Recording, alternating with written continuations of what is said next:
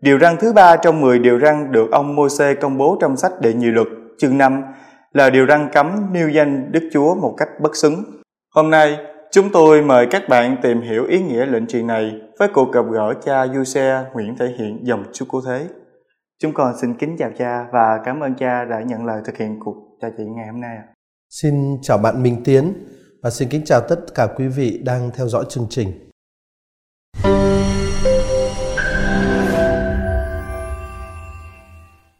Thưa cha, điểm nhấn chính yếu của lệnh truyền nghiêm cấm việc sử dụng danh Đức Chúa một cách bất xứng là gì ạ?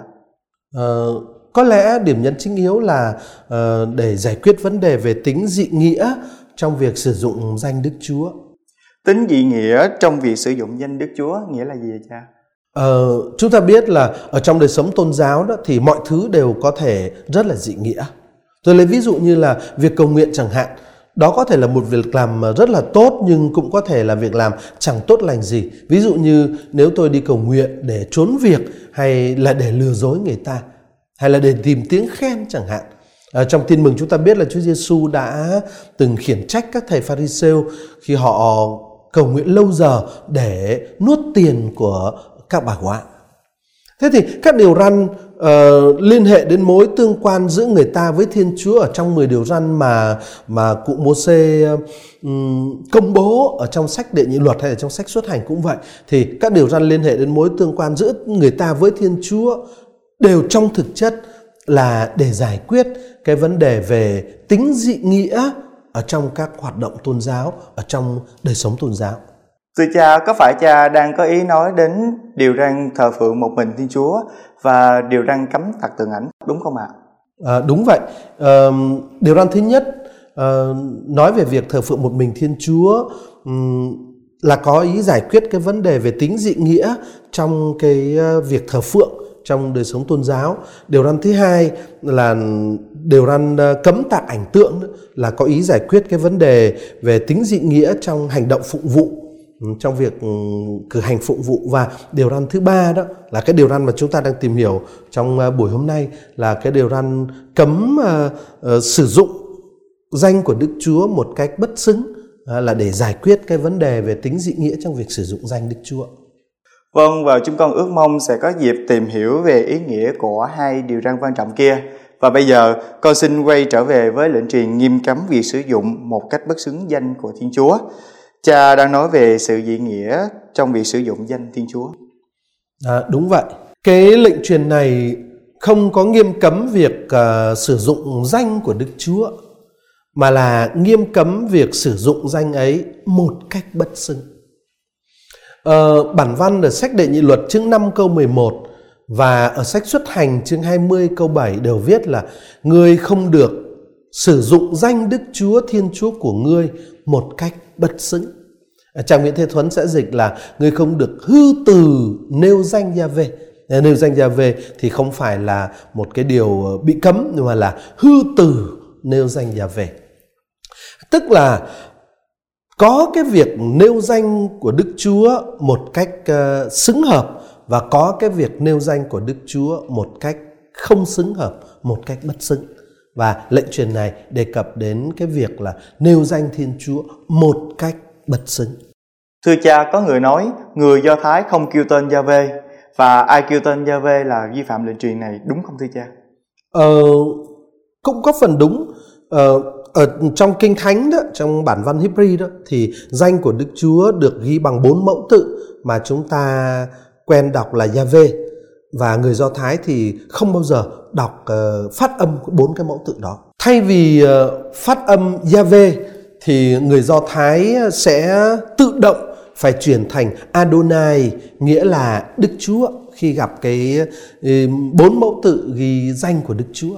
Và đây là một cái thực hành truyền thống rất là cổ kính của người Do Thái để tỏ lòng tôn kính danh của Đức Chúa. Ấy nhưng mà nói rằng là cái ờ, lệnh truyền cấm sử dụng danh Đức Chúa một cách bất xứng chỉ có nghĩa như vậy thôi thì ờ, tôi nghĩ là chưa đúng với cái ý nghĩa mà tác giả sách thánh ừ, muốn nói ở trong ờ, sách đệ nhị luật, chương 5 câu 11 và trong sách xuất hành, chương 20 câu 7. Tất nhiên cái cách giải thích đó không phải là sai nhưng mà tôi nghĩ đó thì chúng ta không nên uh, đơn giản hóa quá đáng cái ý nghĩa của cái lệnh truyền quan trọng này. Vậy có những cách giải thích khác đúng không thưa cha? À, đúng vậy. À, và các nhà chú giải kinh thánh sẽ cố gắng à, tìm hiểu cái những ý nghĩa khác hay những phạm vi áp dụng khác nữa của cái lệnh truyền quan trọng này như tôi đã nói trên kia đó, thì vấn đề không phải là sử dụng danh Đức Chúa, mà là ờ, sự bất xứng trong việc sử dụng danh Đức Chúa. Vì thế cho nên các nhà chú giải kinh thánh sẽ tìm cách xác định xem đâu là những cái trường hợp hay đâu là những cái khung cảnh mà ở trong đó có thể xảy ra cái ờ, sự bất xứng khi mà người ta sử dụng ờ, danh của Đức Chúa Ờ, tất nhiên là phải tính đến những cái yếu tố văn hóa và xã hội. Trong đó ờ, cái cái cái ờ, việc sử dụng đó được có ý nghĩa hay là không có ý nghĩa có giá trị hay là không có giá trị? Thưa cha vậy trường hợp đầu tiên có thể kể ở đây là gì ạ? Ờ, trường hợp đầu tiên có thể kể đó là cái trường hợp sử dụng danh đức chúa trong ma thuật theo nhiều nhà chú giải và nhất là những nhà chú giải chịu ảnh hưởng của Mo Winken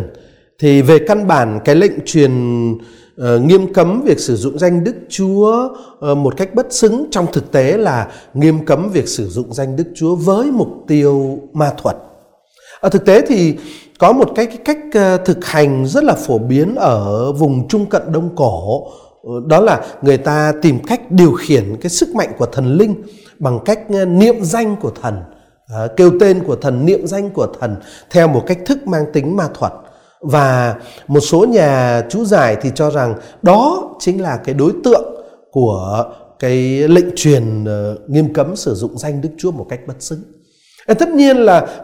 người Do Thái uh, ngày xưa và có thể cả ngày nay nữa cũng có thể bị cám dỗ sẽ thực hành ma thuật như vậy, tức là kêu tên của Chúa để điều khiển Chúa, niệm danh của Chúa với mục tiêu ma thuật. Và vì thế cho nên cái cách giải thích ờ, rằng ờ, đối tượng của lệnh truyền này là ờ, cấm việc kêu tên Chúa để làm ma thuật thì cái cách giải thích đó không phải là không có lý. Nhưng mà sẽ là sai trái nếu như chúng ta dùng cái danh của Đức Chúa với cái mục tiêu để chủ ẻo với cái mục tiêu để yểm bùa hay là với cái mục tiêu đó là là để uh, làm cái hành động mang tính bói toán và ma thuật. Vâng thưa cha, nói phạm thượng có phải là vi phạm lệnh truyền này không thưa cha? Ờ, phạm thượng cũng có thể coi như là một cái cũng được nhiều nhà chú giải coi như là cái một trong đối tượng uh, của cái lệnh truyền đặc biệt này. Uh, nhưng mà có hai điều phải chú ý ở đây. Điểm thứ nhất đó là về phương diện từ ngữ Ờ, luật Mô-xê đúng là có nói đến tội phạm thượng. Ở trong sách xuất hành chương 22 câu 27 uh, ờ, ta gặp thấy câu này, ngươi không được nói phạm đến Thiên Chúa của người. Ở ờ, trong uh, sách Lê-vi uh, chương 24 câu 10 cho đến câu 16 ta gặp uh, một câu chuyện đó là có một người nói phạm đến thánh danh và buông lời nguyền rủa à, tức là à, xúc phạm đến Thiên Chúa phạm thượng nói phạm thượng Thế ở cả trong hai trường hợp đó, trong sách xuất hành chương 22 câu 7, câu 27 xin lỗi các bạn, cũng như ở trong sách Lê Vi chương 24 câu 10 đến câu 16 đó, thì bản văn Hebrew đều dùng một động từ khác với cái động từ được dùng ở trong thập giới, trong đệ nhị luật chương 5 câu 11 hay là trong à, sách xuất hành chương 20 câu 7. Ở trong sách xuất hành chương 22 câu 27 và Lê Vi chương 24 câu 11 nói phạm thượng là dùng động từ, tác giả dùng động từ kalan trong tiếng Hebrew. Còn ở trong bản thập giới, ở trong đệ nhị luật chương 5 câu 11 cũng như là ở trong sách xuất hành chương 20 câu 7 đó thì động từ được dùng ở đây đó là động từ nasa. Người không được nasa danh Đức Chúa một cách bất xứng. Rõ ràng là hai động từ khác nhau, Kalan và Nasa. Xem ra ở trong uh, ngũ thư đó thì nói phạm thượng là một trường hợp khác với sử dụng hay kêu danh Đức Chúa một cách bất sự. Đó là về phương diện từ ngữ. Điểm thứ hai phải chú ý đó là về phương diện bản chất. Ờ, nói phạm thượng là xúc phạm đến Thiên Chúa, là chống lại Thiên Chúa.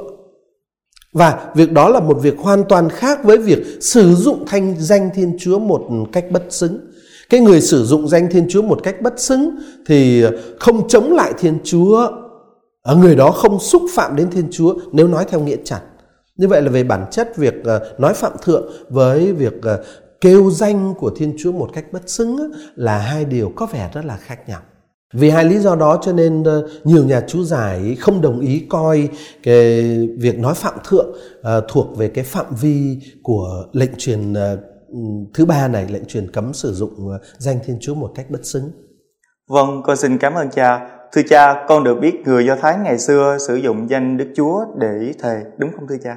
À, đúng là có cái chuyện thề uh, nhân danh Đức Chúa ở trong uh, cách thực hành của người Do Thái. Thề và nhất là thề nhân danh Đức Chúa uh, cũng được coi là uh, đối tượng uh, của cái lệnh truyền cấm sử dụng danh Đức Chúa một cách bất xứng.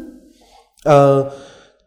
những người Israel á, thì thề và nhất là họ lấy danh Thiên Chúa để thề ở trong rất là nhiều trường hợp.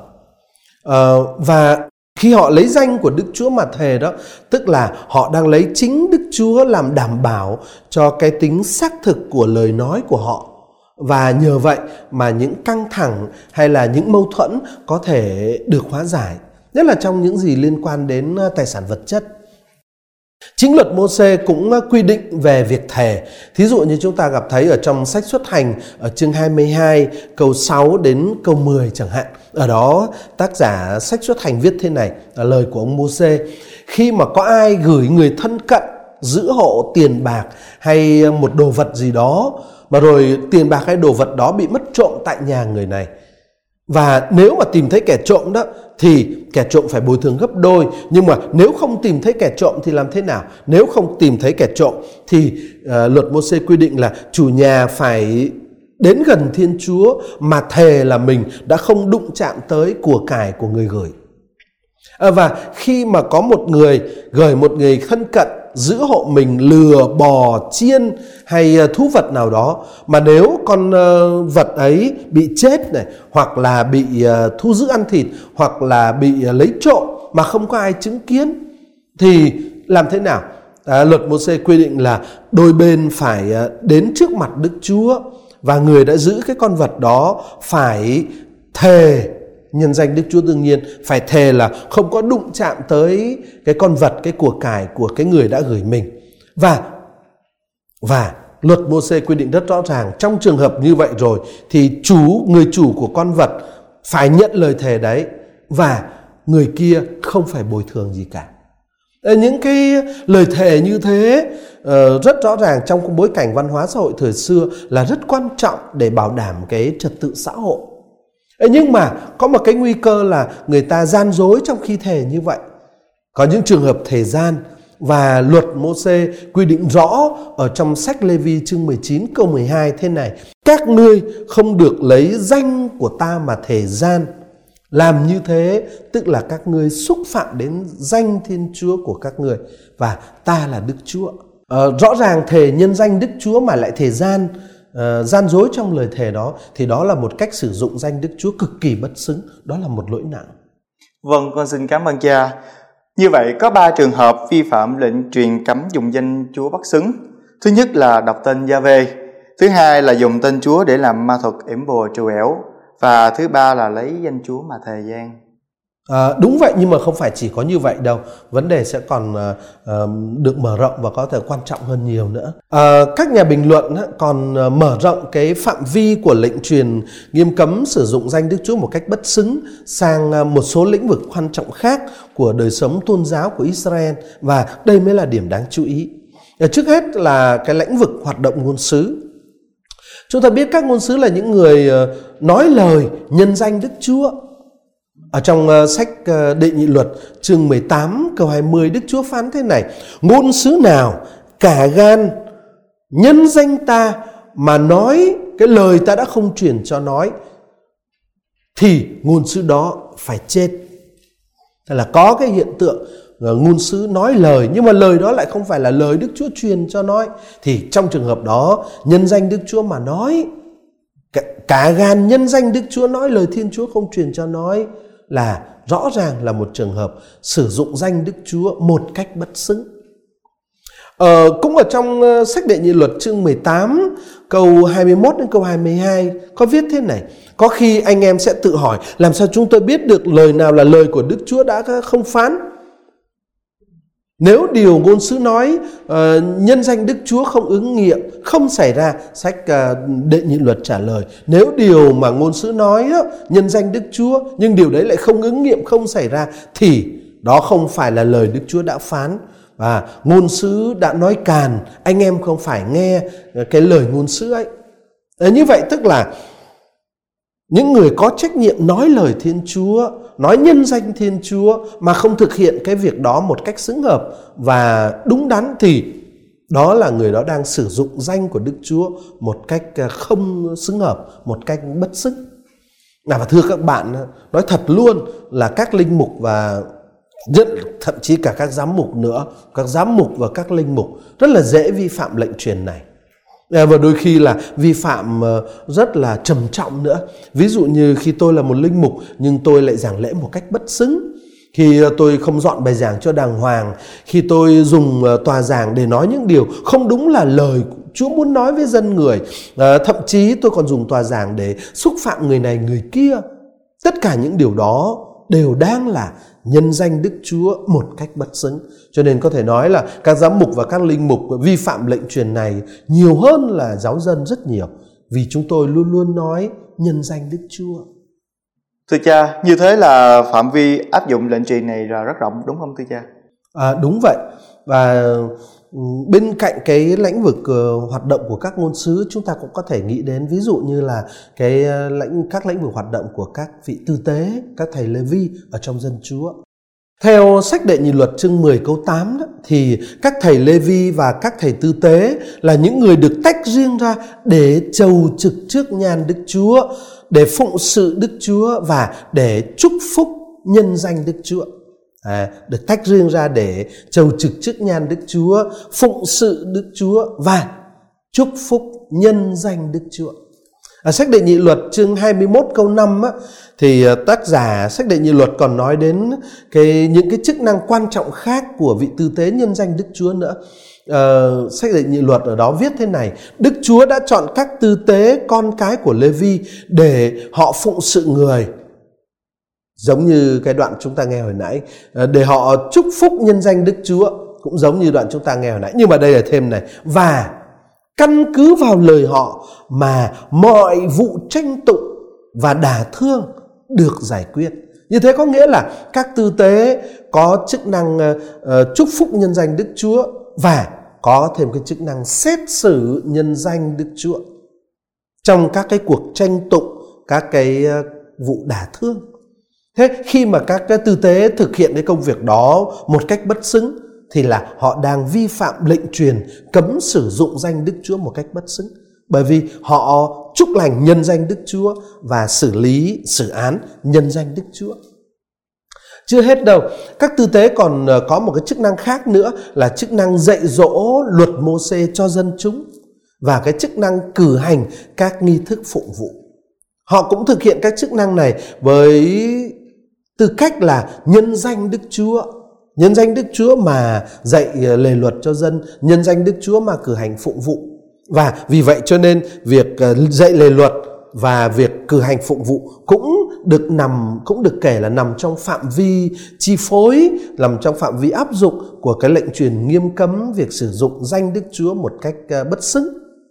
À, ngày nay cũng vậy thưa anh chị em. Thí dụ như tôi là một linh mục tôi cử hành thánh lễ, thì khi tôi cử hành thánh lễ là tôi cử hành thánh lễ nhân danh Chúa. Và thậm chí, ở trong giáo lý của chúng ta, trong thần học của chúng ta còn nói là linh mục cử hành ờ, thánh lễ in persona Christi, tức là trong tư cách của Chúa Kitô, trong bản vị của Chúa Kitô. Thế nhưng mà nếu linh mục cử hành thánh lễ một cách bất xứng thì rõ ràng ngài đang in persona Christi một cách bất xứng trong cái tư cách cho nhân danh hay là đang là uh, sử dụng danh của Đức Chúa mà cử hành thánh lễ đấy một cách bất xứng. Uh, khi dạy học uh, tại chủng viện hay tại các học viện dạy cho các chủng sinh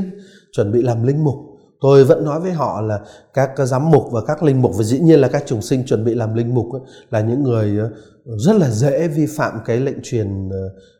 rất là đặc biệt này nghiêm cấm việc sử dụng danh Thiên Chúa một cách uh, bất xứng và chúng tôi luôn luôn phải được cảnh báo là mình dễ vi phạm lệnh truyền này lắm. À, và cả các chúng con cũng có thể vi phạm lệnh truyền này lắm thưa cha. Đúng rồi, là bởi vì ngày, ngày trước á, thì chúng ta um, thường đọc cái lệnh truyền này là chớ kêu tên Đức Chúa Trời vô cớ rồi với thời gian người ta dần dần hiểu sai cái lệnh truyền này người ta tưởng là lệnh truyền này là lệnh truyền cấm ờ, kêu tên cực trọng của Chúa ví dụ như ờ, cấm kêu Giêsu Maria à, người ta hiểu sai như vậy À, trong thực tế đó thì phạm vi áp dụng lệnh truyền cấm sử dụng danh Thiên Chúa một cách bất xứng là rất rộng như chúng ta đã nói. À, có rất là nhiều cảnh huống tôn giáo và xã hội trong đó chúng ta có thể nhân danh Chúa một cách bất xứng. Ngay cả thần học, ngay cả đặc sủng ngôn sứ, à, thậm chí là việc cầu nguyện, việc cử hành phụng vụ vân vân là những hoạt động mà chúng ta thực hiện nhân danh Thiên Chúa. Rồi một cách đặc biệt nữa là nói một cách chung có thể nói thế này mọi cái việc sử dụng thẩm quyền thiêng liêng cũng là việc nhân danh đức chúa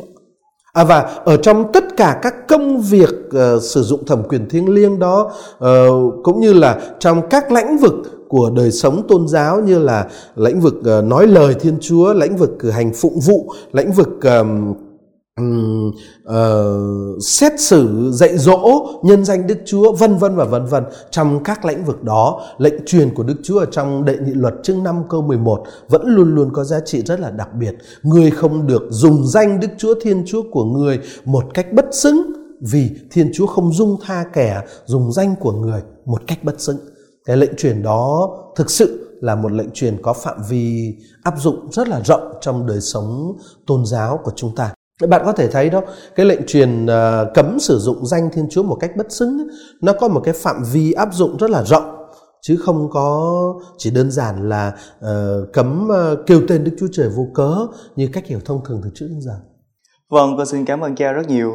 à, cuộc trao đổi ngày hôm nay đã giúp chúng con hiểu rõ ràng và sâu sắc về lệnh trì này. Vâng xin cảm ơn bạn minh tiến và xin cảm ơn tất cả quý vị đã theo dõi chương trình.